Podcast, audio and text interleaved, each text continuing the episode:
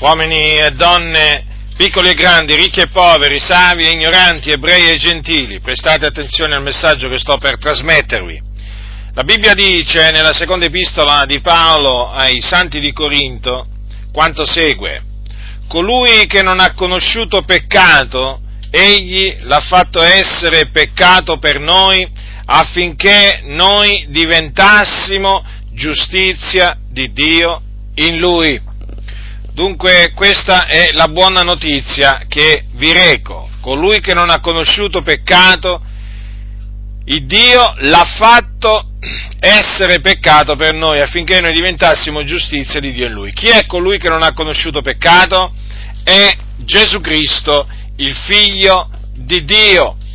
Infatti egli venne in questo mondo nella pienezza dei tempi, ma non nacque come eh, diciamo tutti gli altri esseri umani dall'accoppiamento tra uomo e donna, perché lui fu generato dallo Spirito Santo nel seno di una, eh, di una donna che a quel tempo era ancora fidanzata.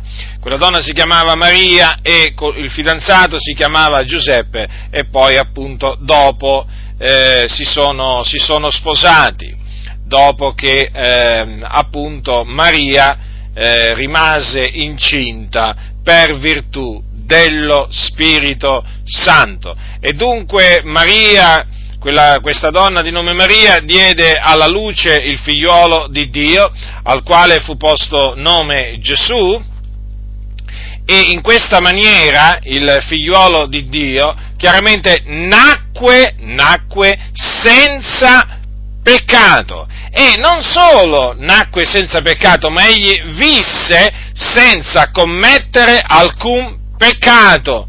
Infatti eh, Gesù eh, non, eh, non, commise alcuna violazione della legge, della legge di Dio e nella sua bocca non fu trovata alcuna frode. Egli visse una vita immacolata, immacolata, tanto che poteva dire ai suoi nemici chi di voi mi convince di peccato, perché appunto lui proprio era senza peccato, fu tentato in ogni cosa come noi, però senza mai peccare. Questo appunto è quello che dice la Sacra Scrittura.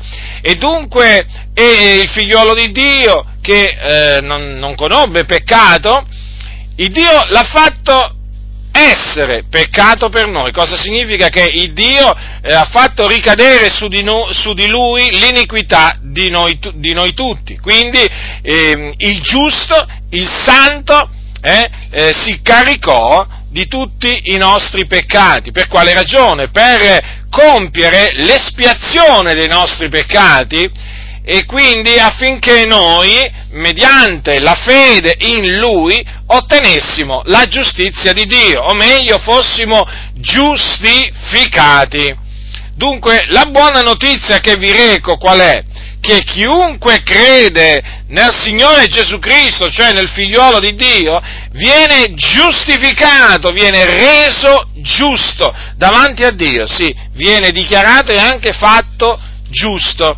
È ovvio che siccome che questa giustificazione si ottiene eh, soltanto per fede, questa giustificazione si riceve per grazia, quindi non è per opere, non è per meriti personali che si viene giustificati, ma eh, semplicemente mediante la fede, la fede in Cristo. Non è per opere affinché nessuno si glori. Considerate se fosse alla giustificazione fosse, si potesse ottenere per, per opere, appunto chi la, chi la eh, riceve praticamente potrebbe gloriarsi, potrebbe gloriarsi nel cospetto di Dio, ma è proprio questo, il Dio per togliere all'uomo ogni vanto eh, ha fatto sì, ha stabilito che la giustificazione eh, sia eh, mediante la fede in Cristo e quindi per grazia.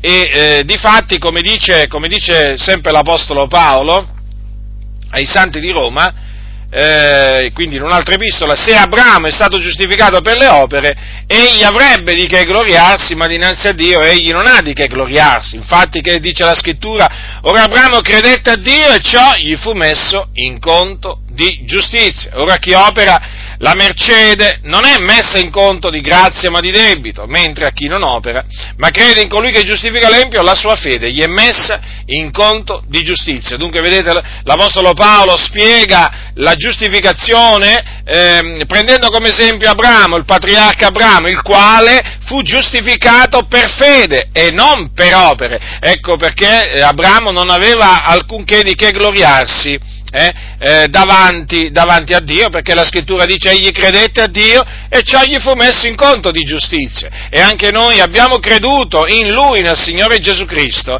e la nostra fede ci è stata messa in conto di giustizia. Quindi siamo stati giustificati. Adesso ci gloriamo nel Signore per avere ottenuto questa giustificazione. E vi reco appunto questo messaggio da parte, eh, da parte di Dio che vi dovete ravvedere dei vostri peccati, voi che ancora vivete sotto il peccato, che quindi eh, avete l'ira di Dio sopra di voi, vi dovete ravvedere dei vostri peccati e credere nel Signore Gesù Cristo per essere giustificati, perché notate che cosa ha detto l'Apostolo Paolo, affinché noi diventassimo giustizia di Dio in Lui. Quindi se, per, per, diventare, per diventare giustizia di Dio in Cristo, che cosa bisogna fare? Che cosa dovete fare? Perché noi lo abbiamo già fatto eh, per la grazia di Dio, ma voi dovete sapere questo, dovete ravvedervi dei vostri peccati e credere nel Signore Gesù Cristo. E allora sarete giustificati, quindi